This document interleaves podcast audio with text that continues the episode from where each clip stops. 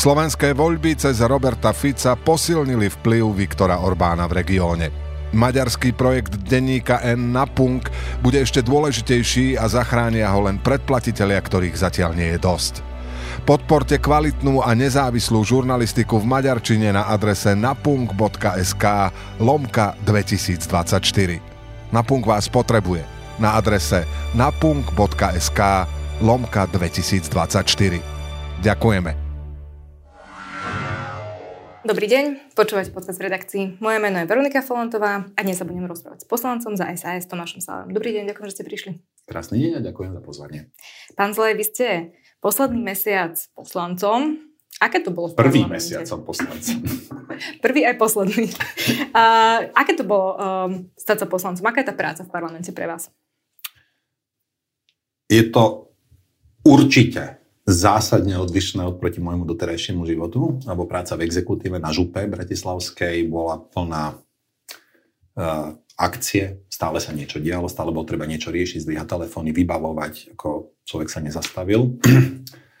Čiže to je v zásade práca v exekutíve. No a práca v tom zákonodárnom zbore je plná takých prestojov, kde mám občas pocit premárneného času a keď som sa rozprával s ďalšími nováčikmi, ktorých nás tam je teraz tuším okolo 90, v tom parlamente, tak viacerí z nich, ktorí prišli z takej dynamickejšej činnosti, majú pocit, že niekedy je to teda uh, mrhanie ich časom a ich talentom.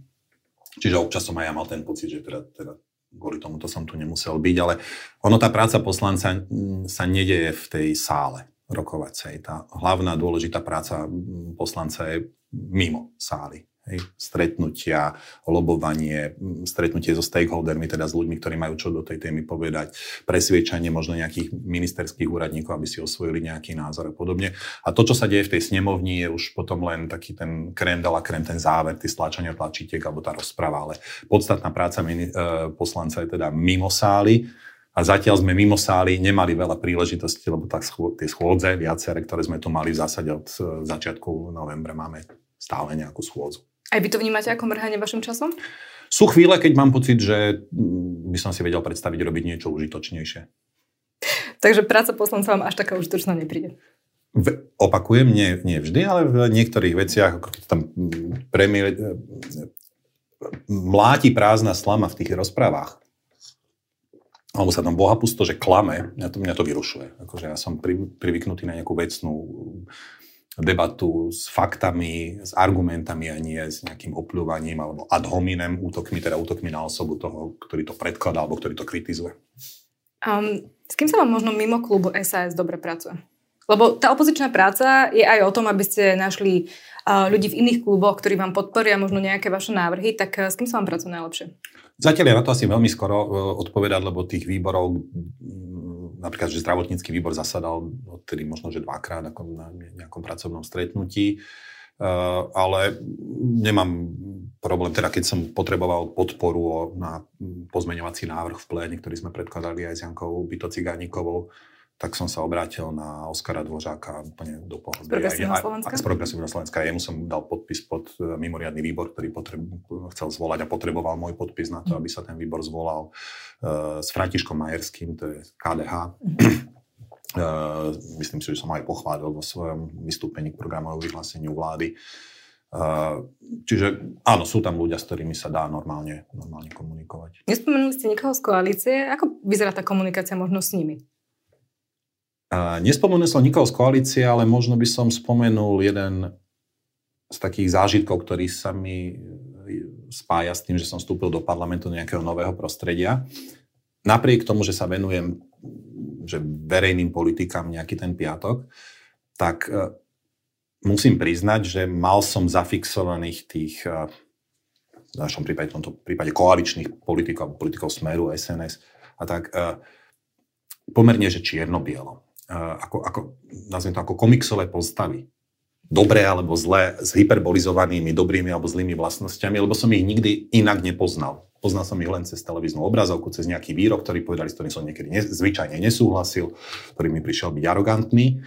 A tu máte možnosť tých ľudí stretnúť aj v takých neoficiálnych možnostiach. Stojíte v bufete v rade, čakáte, kedy si kúpite kávu alebo niečo podobné a máte možnosť nejakých small talkov, malých rozhovorov v tom rade a tak ďalej. A zistíte, chápem, že je to pre vás bežné, lebo vy ako novinári sa s nimi stretávate výrazne častejšie, ale pre mňa to bolo že také prekvapenie, že to sú vlastne tiež ľudia z mesa a kosti, ktorí majú, ktorí sú že trojdimenzionálne osobnosti, nie nejaké ploché uh, komiksové figurky.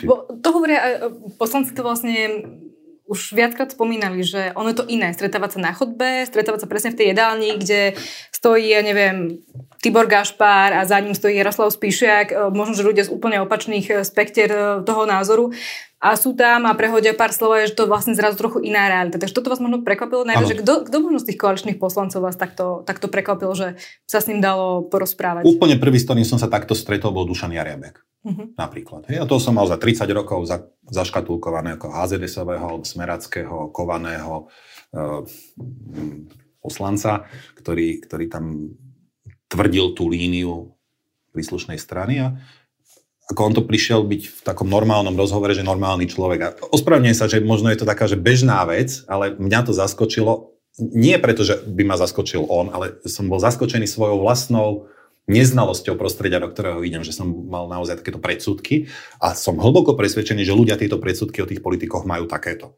Že sú to čierno-biele postavičky, ploché, bez nejakej hĺbky, bez nejakých iných vecí. A potom človek má potom taký predsudok, že OK, toto je debil, ten by mi ani dvere neotvoril. A ukáže sa, že to je človek veľmi slušný, ktorý vám tie dvere otvorí. Chápem, že možno na iných leveloch sa nezhodneme takmer na ničom, ale že majú tie niektoré typy základov slušnosti alebo nejaké slušného vystupovania alebo tak sú ľudia z mesa a kosti.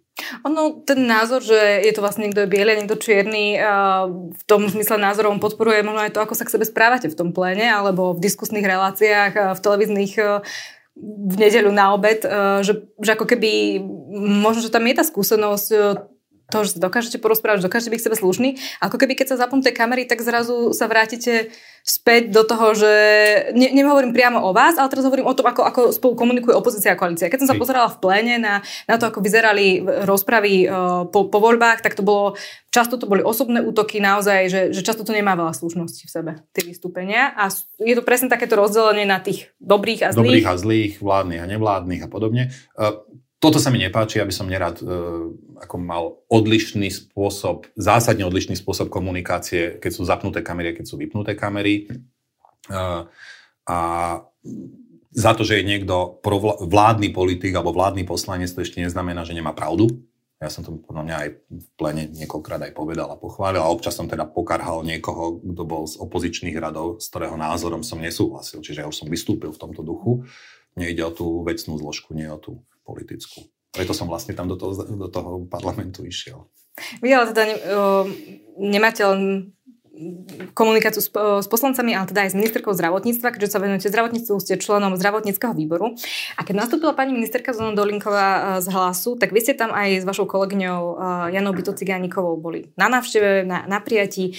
A ona potom napísala v takom statuse pani poslankyňa Cigániková. Tak ako je táto vláda katastrofou, tak by ministerstvo zdravotníctva mohlo byť akousi oázou správneho vývoja sektora. Vy ste boli označení v tom, v tom statuse. A dnes po tých prvých krokoch, čo ste videli od pani ministerky po tom prvom mesiace, by ste to povedali tiež? Uh, áno, sú tam, zazneli už nejaké falošné tóny za ten prvý mesiac, ale stále vnímam možnosť, že to ministerstvo bude normálne ako, ako reálnu, ako pravdepodobnú. Chápem, mali sme tu zrušenie odborného usmernenia o tranzíciách, máme tu vajatanie ohľadom e, potratovej tabletky, ale zatiaľ, ak čítam programové vyhlásenie vlády a napísané veci, ktoré chcú robiť, tak mňa tam nič zásadné nevyrušuje. Je tam napísané to, čo by som tam napísal aj ja, keby že ja mám tu možnosť e, tvoriť to programové vyhlásenie. Uh, moja najväčšia obava spočíva v tom, že oni tento program nebudú naplňať. Lebo ten program je plný technických vecí, ktoré treba urobiť, ale niektoré z nich bolia. Niektoré z nich sú, prinášajú politické náklady. Optimalizácie siete nemocníc znamená, že áno, niekde nejaké oddelenie nebude. A to prináša nejaké politické náklady. A ja si myslím, že to treba urobiť a problémom, ktorý tu ja cítim, je, že nebude, napriek tomu, že to majú napísané v tom programovom vyhlásení vlády, že nebudú mať tú, tú, tú odvahu robiť nepopulárne kroky, A to som povedal, že za toto ich budem kritizovať. Nie za to, keď budú robiť nepopulárne kroky. Populisti ich samozrejme budú kritizovať a nájdu sa takí, ale ja ich budem kritizovať za to, keď ich nebudú robiť. Mhm. Lebo odkladaním tých rozhodnutí zhoršujeme situáciu pre slovenských pacientov, aj, zla, aj zdravotníkov. To bol vlastne prvý zákon, ktorý uh, predložila pani ministerka. Bolo to vlastne uh, o tom, že sa posunula optimalizácia siete nemocníc. Konkrétne to vysvetlím, bude to asi taká dlhšia otázka, lebo je to komplikovaná téma, ale teda ide o to, že sa posunul o rok uh, nárok pacienta na to, aby mal operáciu do určitého času a ak tento čas teda sa nezrealizuje, môže ísť napríklad na operáciu do zahraničia a poistenie to musia preplatiť. A druhá časť teda tej zmeny bola, že nemocnice v najnižšej kategórie neprídu o oddelenia, aj keď nesplňajú uh, počty výkonov. To sme videli napríklad pri pôrodniciach, ktoré, e, ktoré sa mali pôvodne rušiť od budúceho roku a, a budú aj naďalej fungovať. Vy ste vlastne začiatkom novembra napísali Optimalizáciu siete nemocníc nemožno odkladať. Reforma prebieha už teraz, avšak živelne, neštruktúrovane a nekoordinovane. Nikto to nemá v rukách. Nikto to neriadi. Odklad optimalizácie siete o rok by bolo len uh, ďalším nesystémovým samo nevy, nevyriešením situácie, na čo by v konečnom dôsledku doplatili samotní pacienti. No ale keď sa o tejto zmene hlasovalo v parlamente, tak by ste ju podporili. Áno, len v tej zmene nebolo úplne všetko to, čo ste teraz čítali. Uh, bolo to, boli tam dve veci. Bolo tam zaradenie nemocníc do prvej kategórie, do prvej úrovne, lebo to je niečo, čo predchádzajúce vlády opomenuli urobiť. Všetky ostatné nemocnice sú niekde, boli niekde zakategorizované a tie najmenšie neboli nikde. A druhá vec, tie čakačky opäť nesúvisia s, s samotnou osn Tie čakačky uh, sa odkladali preto, lebo nebolo urobené, že vôbec nič na ministerstve zdravotníctva na to, aby od 1. januára 2024 mohli fungovať a mohli byť vymožiteľné pre slovenských pacientov. Čiže je to v zásade niečo, čo by som navrhoval aj ja, kebyže som v tej pozícii ministra a blíži sa mi koniec roka niečo od 1. januára má fungovať. No ale chceli ste, aby to bol o pol roka, čo vám poslanci koalície nepodporili a je to o rok. Dobre, ale e, stále od 1. januára 2024 to byť nemôže, lebo nič nie je pripravené. Ako nie sú pripravení poskytovateľia, nie je pripravená výmena informácií medzi poskytovateľmi a poisťovňami. Najviac pripravené sú poisťovne na, tento, na, na túto výzvu, ale chýba k tomu nejaké uh, vysvetlenie, čo jednotlivé slova znamenajú v tých čakačkách, čoho sa to všetkého týka. Či sa to týka čaka, čakania na operáciu v nemocnici, alebo sa to čak, týka aj čakania na zákrok v jednodňovej ja medicíne a tak ďalej. Tam strašne veľa nejasností, ktoré od 1. januára 2024 fungovať nemôžu. A dosť dlho sa poznáme na to, aby ste vedeli, že ja som za tie čakačky bojoval, že 15 rokov, aby sme mali čakačky v zákone, aby bol, mal pacient zadefinovaný svoj nárok v nejakej, aspoň tej časovej, časovej rovine. Akorát to nie je dneska vymožiteľné. Tak, tak ako vyzerá, vyzerá legislatíva. To, čo sa týka uh, práce s pôrodnicami, kde 5 pôrodnic má na Slovensku menej ako 400 pôrodov ročne, tak toto by mala, mali začať uplatňovať. Toto, jak, toto som nehlasoval za posun tejto... tejto... Pani, pani ministerka po zmene toho zákona povedala, že, že tým pádom, že sa tá zmena prijala, žiadne pôrodnice sa rušiť nebudú. Napríklad. Jan, uh, Váš kolega z klubu Alois Hlina za to sa napríklad zdržal pri tomto zákone a keď mhm. bol na rozhovor v denníku tak hovoril, že koalícia je krehká a opozícia jej nesmie pomáhať. A on to vlastne myslel aj, aj filozoficky, že vlastne koalícia, preto koalícia má väčšinu. Vy ako opozičný poslanec akože nie ste kvázi viazaní koaličnou zmluvou za to, aby ste za tie zmeny hlasovali. Preto som sa pýtala, že, že pre, či nie je chyba akože podporovať návrhy koalície. Je to dobrá otázka taká, že politická otázka, o ktorej diskutujeme aj, aj u nás na klube. A e, asi zrejme k tomu príjmeme nejaký, nejaký spoločný postup do budúcnosti. V danej chvíli e, môj argument, prečo som hlasoval za, bol ten, že keby som bol ja ministrom zdravotníctva, určite by som takýto istý návrh zákona predložil aj ja a príde, príde mi byť pokrytecké, aby som za ňo nehlasoval, keď by som ho bol býval predkladal aj ja. Vy ešte nemáte na tom dohodu v klube? O Diskutujeme o tom. Lebo tá politická stratégia je, je dôležitá aj pri tej mhm. opozičnej uh, práci. Napríklad, vy by ste hlasovali za zrušenie rodičovského dôchodku, ktorý je v ústave? Uh, určite by som nehlasoval za to, aby bol v ústave. To rozumiem. Našťastie som tam nebol. V tom, ale, v tom ale keby teraz napríklad minister práce Erik Tomáš navrhol, aby sa z ústavy uh, tento rodičovský dôchodok uh, zrušil, tak by ste to podporili alebo nie? Bude to musieť prejsť diskusiou v klube, aby sme sa zhodli na tej politickej rovine toho, čo hovoríte. Vecne si myslím, že to v ústave byť nemá. Ale otázka znie, že hm, čo za to? keď opozičná strana podporí nejakú vládnu stranu v nejakom takomto návrhu. Nemôže sa potom stať, že si vláda akým, akýmsi spôsobom rozdrobí opozíciu a z jednou stranou sa dohodne na niečom, z nejakou ďalšou stranou sa dohodne na niečom inom z KDH, na zmene volebného, uh, volebných obvodov a z uh, Oľano sa dohodnú na, neviem, na nedelnom predaji alebo na niečom podobnom. Takže toto je niečo, čo budeme musieť veľmi dobre zvážiť a pravím otázka z niečo, aká je protihodnota, keď by sme mali chcieť byť súčinní. To znamená, že keby vám za to napríklad koalícia niečo ponúkla, podporu zákona, ktorý by ste chceli... Tak, tak to by to mohlo fungovať.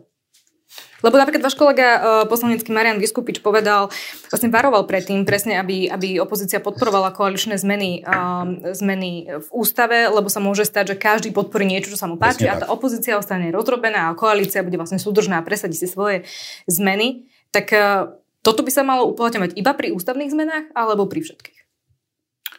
uh, diskutujme. Je to vec, ktorú si musíme, musíme aj na klube upratať. Nemáme v tom zatiaľ upratané. Prečo ste sa ešte nedohodli? Sú tam rôzne názory na to? Zatiaľ sme mali dohromady dva zákony v parlamente. Dobre, jedným z nich sa napríklad e, posúvali čakacie lehoty. Ktoré sú nevykonateľné k 1. januáru. Teda ako ešte raz, kebyže dnes je Matovič premiér a Marek Krajčí je minister zdravotníctva. Ja si dám popcorn a budem sa 1. januára pozerať, ako budú manažovať čakacie zoznamy na základe zákona, ktorý si schválili pred dvoma rokmi a neurobili nič preto, aby ho implementovali do praxe. A potom sa budem pýtať tých onkologických pacientov, nech sa vám páči, ako vám pomohol Matovič s Krajčím dostať včasný termín operácie. Oni slúbili, že do 14 dní bude človek bude mať operáciu. Kde je tých 14 dní? Rozumiem, ale viete, boli tu rokovania o koalícii, bola tu, každý vedel dopredu, kedy bude ustanovujúca schôdza, tak sa pýtam, že prečo sa napríklad na tom postupe pri, pri zmenách nedohodli už dopredu u vás v klube, či sú tam rôzne hlasy. Lebo vidíme napríklad pri Alezovi Hlinovi, že on má už ten iný hlas a hovorí, že by sa nemali podporovať koaličné návrhy. Ukázal to napríklad aj pri tom hlasovaní o čakacích lehotách. Takže máte rozdielne uh, tam, hlasy. Sme sa do, tam sme sa dohodli, že máme každý tzv. voľnú kartu, to znamená, sme liberálna strana, dokonca ja nie som člen tej strany, ale vidím, že aj členovia strany a poslanci majú medzi sebou odlišné názory na niektoré veci a v danej, danej chvíli sme sa rozhodli, že máme voľnú kartu a kto to ako cítil, tak tak hlasoval. Dobre, takže nemáte zatiaľ jednotu v klube o tom, že či budete podporovať alebo nebudete podporovať tak. ústavné zmeny. Rozumiem. Ja sa, um, ja sa ešte vrátim k pani ministerke Dolinkovej. Vy, predpokladám, že vy ju poznáte už e, z obdobia predtým, ako bola ministerkou zdravotníctva, keďže obidvaja figurujete v zdravotníctve, tak ako sa na ňu pozeráte ako na možno človeka z branže? Zuzana Dolinková má jeden obrovský handicap, a podobne ako ho mala uh, Zuzana Zvolenská, a to, že nie je lekár, čo teda lekári jej ťažko odpustia. Keď im bude chcieť hovoriť o tom, ako má to zdravotníctvo fungovať, lebo povedia, že aj vy, vy ste pr- len právnik, nie lekár a pre nás nie ste akože, ako partnerom. Uh, toto je také, že na bicykli proti vetru a do kopca. Toto bude mať a priori vždy túto nevýhodu pri akejkoľvek komunikácii, čiže bude potrebovať mať vedľa seba niekoho, kto má to lekárske alebo zdravotnícke e, vzdelanie, kto je pomôže v komunikácii na zdravotníkov, aby bola presvedčivejšia, možno asertívnejšia. Uh, má obrovskú výhodu, že rozumie ambulantnému sektoru, lebo ten ambulantný sektor v Zväze ambulantných poskytovateľov niekoľko rokov zastupovala aj pri rokovaniach o zmluvách, aj pri rokovaniach na ministerstve, legislatívnych zmenách, chodila do parlamentného výboru a tak ďalej. Problémom je, že štát nie je prevádzkovateľom ambulancií. štát je prevádzkovateľom nemocníc, ktorým až tak úplne nerozumie, lebo s tými nemocnicami nestrávila ten čas. Čiže má síce nejaké know-how, z toho zdravotníctva, ale pre tieto konkrétne výzvy je pomerne nepoužiteľné. To znamená, vy by ste ju označili ako odborníčku? Áno, asi hej, áno. Mhm. Len bude mať problém v tom, že nerozumie nemocniciam podľa vás. Hej, že, že to zdravotníctvo je tak komplexné, to zase viete za, za tie roky, čo sa tomu venujete, že to je obrovské, e, obrovské množstvo, kde sa neviete venovať úplne každej, každej veci do úplného detailu. A ona má teda znalosti v nejakom výseku a vravím, že to, čo bude na ministerstve potrebovať, je do veľkej časti z iného výseku. Vy ste už spomenuli jeden z tých uh, jej prvých krokov a to bolo zrušenie vlastne uznesenia o tranzícii. Ona to vtedy odôvodnila um, pokojom v koalícii a, a tým, že vlastne SNS požadovala túto zmenu. Um, zdravotníctvo potrebuje veľké systémové zmeny, ktoré nebudú jednoduché. Ak pri tejto zmene sme videli, že podľahla tomu politickému tlaku. Bude mať dostatočnú politickú silu, aby vedela presadiť nejaké zmeny? Vlastne len opakujete moju predchádzajúcu odpoveď, že toto je moja najväčšia obava, že tu nebude odvaha robiť veci, ktoré by mohli byť nepopulárne, alebo budú prinášať nejaké politické náklady, napríklad zatváranie pôrodníc. A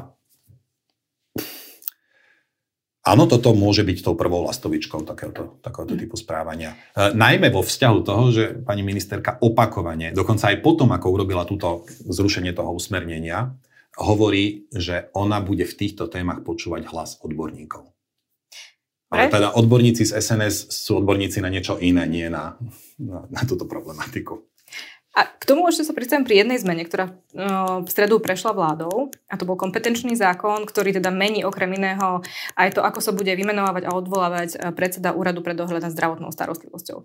Um, tá zmena kompetenčného zákona znamená, že to bude jednoduchšie. Dnes to funguje tak, že rozhodne vláda, musí schváliť parlament a potom je to, e, to odvolanie alebo vymenovanie na, na prezidentke po zmene tohto kompetenčného zákona, ak to prejde parlamentom, tak na návrh ministra zdravotníctva alebo ministerky zdravotníctva o tom rozhodne vláda. Takže vlastne to posúva ako keby ešte od úroveň nižšia vláda v tomto bude mať väčšiu kompetenciu odvolať alebo vymenovať nového predsedu.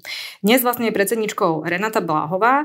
Vy ako vnímate, ako vnímate tú zmenu, eh, ktorú vlastne, ktorá zasiahne ten úrad pre dohľad? Mám tu také, že mixed emotions, zmiešané pocity z tohto celého.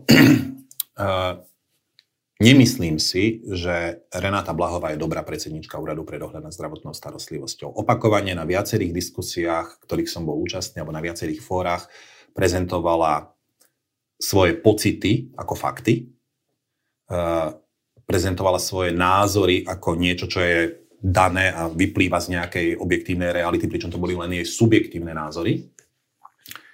Z mnohých veciach pohľadu na sektor sa s ňou nezhodnem. A vieme to o sebe, že teda sa na veciach nezhodneme. Uh, takže ak dobre čítam medzi riadkami, čo týmto návrhom zákona chcú dosiahnuť, chcú sa zbaviť Renáty Blahovej, aby tam dosadili niekoho iného. Ale viete, ten úrad pre dohľad bol na začiatku, v tom roku 2004, keď ho Zajac zakladal, zakladaný ako nezávislý úrad, ktorý áno, nejaká vláda vymenuje, ale už ho nemôže odvolávať z tej funkcie. Niečo ako v NKU. Že teda má ten človek nejakú istotu, že nemusí každú stredu kontrolovať, čo je na webe rokovaní vlády, či tam náhodou nie je návrh na jeho odvolanie a tým pádom si dáva pozor, ako bude rozhodovať v niektorých konkrétnych kauzách. Príklad si dajme eh, predseda úradu pre dohľad Demovič, sa dostal presne do funkcie po tom, čo vláda presne takto zmenila zákon, odvolala Gajdoša, osadila Demoviča a Demovič nemal odvahu zasiahnuť voči poisťovni, zdravotnej poisťovni EZP, Európska zdravotná poisťovňa, ktorá patrila vtedy JNT skupine. JNT bola, boli kamaráti so Smerom a on sa bál zasiahnuť proti poisťovni, ktorá je asi kamarátom so Smerom, až to nakoniec skončilo krachom tej EZPčky. Ja si myslím, že predseda úradu má byť neodvolateľný, ak teda naozaj nespácha nejaký trestný čin alebo nestratí spôsobilosť na právne úkony.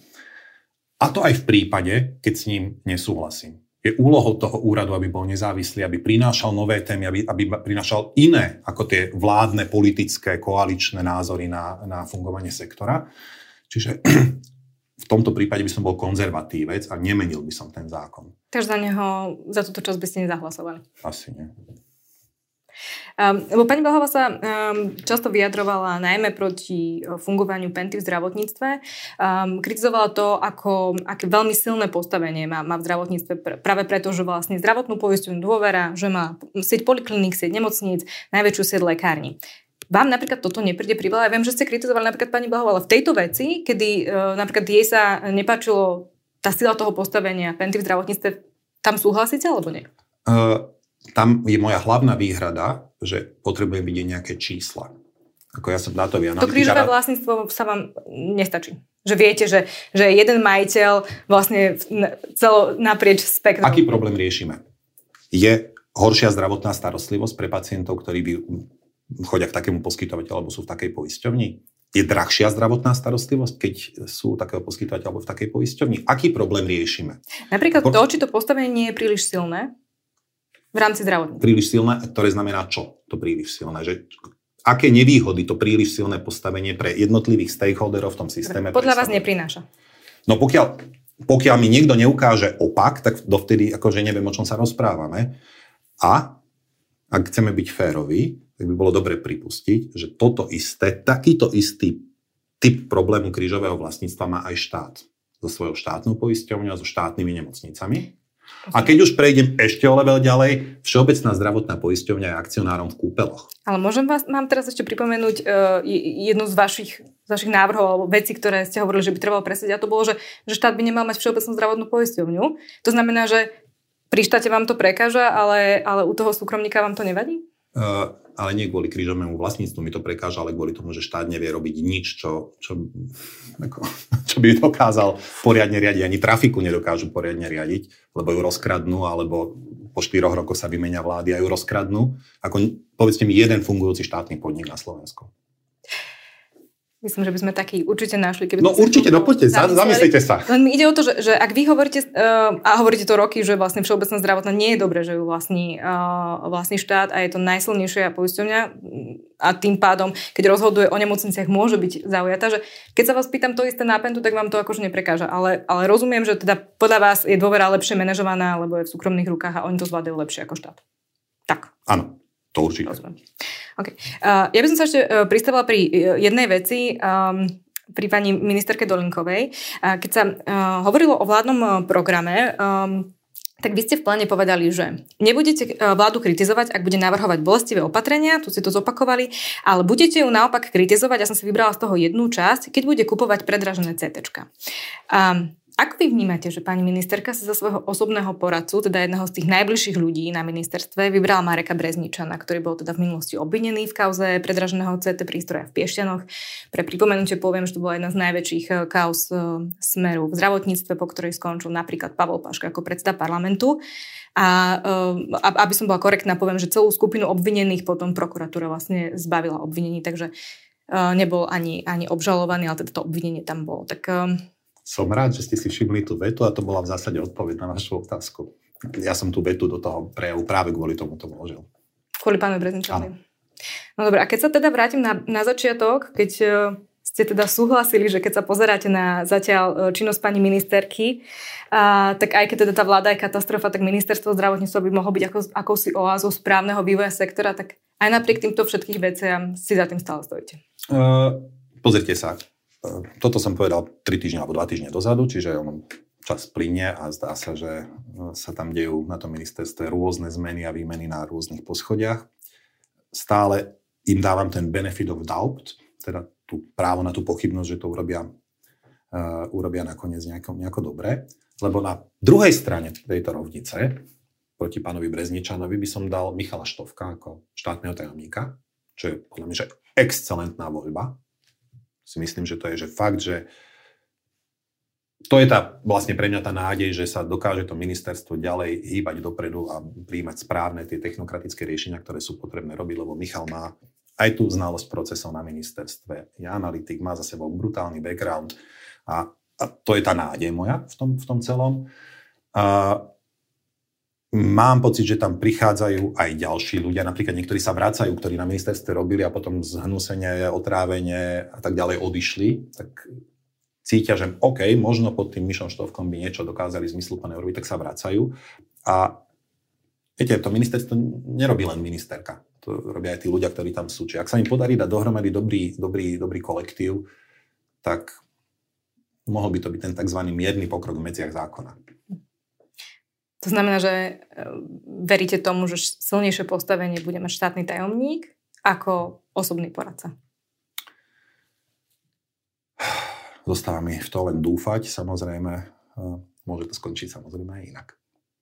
Lebo... Ale zatiaľ sme ešte nevideli nič, taký, takú smoking gun, horiacu pištol, že teda niečo zlé sa tam udialo, alebo má sa udiať, ale práve kvôli tomu som tam pomenul tú poslednú vetu o tých CT v tom svojom prejave. Lebo keď som sa napríklad na túto nomináciu pýtala ľudí, napríklad na Daci zastavme korupciu, tak pre nich to bol symbol toho, že, že ako keby ideme prehliadať e, takúto veľkú kauzu, kedy, kedy išlo o korupciu, išlo uh, tie tie indície vôbec nevyzerali dobre a my sa vlastne teraz budeme tváriť, že to je v poriadku, lebo boli zbavení obvinení. Takže vy to vnímate ako ten signál, že dobre, na jednej strane máte štátneho Nie je to tajomníka. dobrý signál. Nie je to dobrý signál. Je to jeden z tých falošných tónov, ktoré, ktoré tam zaznievajú. Na druhej strane treba im toto priznať, že tým, že boli zrušené tie obvinenia, akože mali by sme ctiť nejakú prezumpciu neviny a čokoľvek si o tom my dvaja alebo ktokoľvek ďalší myslí. Ja by som sa ešte chcela e, zastaviť trochu pri politike a situácii možno v strane SAS. Ja, ja rozumiem, že vy nie ste e, členom strany, ale teda fungujete v tom klube, um, um, ten klub často aj, aj funguje aj na základe toho, čo povie predseda, vždy to je silná, silná osoba v tej strane alebo, alebo možno aj v klube. Tak teraz sa chystajú, budú vlastne voľby v strane SAS o to, kto bude nový predseda. Koho by ste vy osobne podporili? Pána Grelinga alebo pani Kolikovu? No takto, nie som členom tej strany, ani nemám v tejto chvíli v pláne tam nejako vstupovať, čiže o tomto ja rozhodovať nejakým spôsobom nebudem. Neviem, kto budú všetko kandidáti, kto bude kandidovať. Braňo Groling je šéfom poslaneckého klubu, čiže on moderuje tie naše poslanecké stretnutia, nie je to Richard Sulík. Je to Braňo Grilling, zatiaľ to robí podľa mňa, že veľmi dobre a korektne, takže aby sme sa všetci vyrozprávali, dostali svoj čas na svoje vyjadrenie, aby sme si neskákali do rečí, robí, robí tú robotu, robí tú excelentne, pokorne a tak. Ja keby, že môžem si vyberať, a teraz hovorím ako úplný externista, ktorý na to nemá vplyv, tak by som volil Ďura Drobu, keby, keby bol ochotný ako byť uh, kandidátom na A nepýtali ste sa ho, že tak ako on vám povedal, aby ste išli kandidovať, vy mu nehovoríte, aby jasné, kandidoval na to, predsedu? Jasné, že mu to hovorím, mu akože hovorí, že teda on chce byť, sa sústrediť na tú župu, takže ako rád pomôže strane, ale mm, ako toto by pre ňa znamenalo, že full-time job byť predseda strany, to už by asi kapacitu na to, aby bol dobrým dobrým županom nemal. Neviem, ako to zvláda Majersky eh, v, v KDH, že aj županom, ešte aj predsedom strany. Lebo je to veľa, veľa úloh, ktoré treba plniť, ale za mňa akože s Jurom sa mi veľmi dobre pracovalo na župe. A, a teda kandidovať nebude? Neviem. Ja mu to hovorím, viem, že mu to aj iní ľudia hovoria, ale či ho to zlomí na kandidatúre, to neviem. Možno keď si pozrie toto video. Um, čakajú nás prezidentské voľby. Um, kandidatúru ohlásil aj Ivan Korčo, ktorý bol nominantom SAS eh, na ministra uh, zahraničných vecí. A ako sa vám zatiaľ páči jeho kampaň? Je to dobré. Myslím si, že začal včas. Je dobré, že začal včas, aby mal nejakú znalosť svojej značky. Uh, určite to pre mňa zaujímavejší kandidát ako ten, ktorý má momentálne trošku väčšie preferencie. Ten, ktorý ešte neohlásil kandidatúru, myslíte Petra Pellegriniho. Nevyhraňuje sa proti nemu málo? Ivan Korčok? Neviem, neviem toto posúdiť. Nie som odborník na kampane, očividne. Um, vy sa rozprávate v, v klube napríklad ohľadom kandidatúry uh, Ivana Korčoka. Je tam napríklad uh, taká tá požiadavka? Nemali možno... sme zatiaľ takúto diskusiu. Uh-huh. Takže neviete, či, či napríklad je tam požiadavka z jeho strany, aby SAS ho zatiaľ nepodporila a prišlo to možno až neskôr? Netuším. Uh-huh. A prečo nechcete vlastne vstúpiť do strany? A prečo? A, a, akú výhodu by som z toho mal, že som bol v strane? By som mohol rozhodovať o tom, kto bude predseda. Napríklad? Neviem, ja som išiel do politiky preto, aby som zmenil zdravotníctvo, nie aby som menil strany, strany a ich predsedov a stranické systémy, čiže väčšina z týchto politických otázok by som bol rád, keby sa po mne stiekla ako po teflóne, lebo by som sa rád venoval tým, tým veciam, kvôli ktorým som do toho, e, do tej politiky išiel. Ani nie až tak do parlamentu. Do parlamentu som veľmi ísť nechcel, však som bol 45 tuším. Voliči to chceli nejako inak. Čiže som aj váhal, že či vôbec prevezmem ten mandát, lebo byť opozičný politik, ako sme začali túto diskusiu, je vo veľa prípadoch márnenie času, lebo nezmeníte rozhodnutie väčšiny. A, ale na druhej strane potom, akože som sa radil s ľuďmi, som mi zavolal mi Peťo Pažitný a povedal, že neblázni, chod do toho, lebo je šanca, že môžeš tie veci ovplyvniť. No tak uh, som v tejto chvíli pripravený ovplyvňovať tie veci z pozície toho zdravotníckého výboru, kde sa dajú pozmeňovacími návrhmi vylepšovať niektoré zdravotnícke veci. A máte taký bod, kedy by ste z toho parlamentu odišli? Že by ste sa vzdali mandátu? Že rozmýšľali ste na tým, že keď ste už uvažovali o tom, že či vôbec si ho uplatniť, máte uh, svoj možno nejaký časový rámec, že dobre, tak zhodnotíte po dvoch rokoch, či sa vám niečo podarilo, či vás to vôbec ešte baví? Keď už som sa rozhodol to zobrať, tak už som to zobral. Tak to už som Takže sa už nevzdáte. Už si ten kalich horkosti akože vypijem, vypijem do dna a e, budem sa snažiť si tam nájsť takú časť aktivít, ktorá ma budú naplňať a ktoré budem považovať za prospešné. Dobre, ďakujem veľmi pekne. To bola posledná otázka dnešného oh, podcastu. dneska to nebolelo. Aspoň niekoho. Ďakujem, že ste prišli a našli si čas. Moje meno je Veronika Fontová. Do na budúce. Ďakujem. Dovidenia.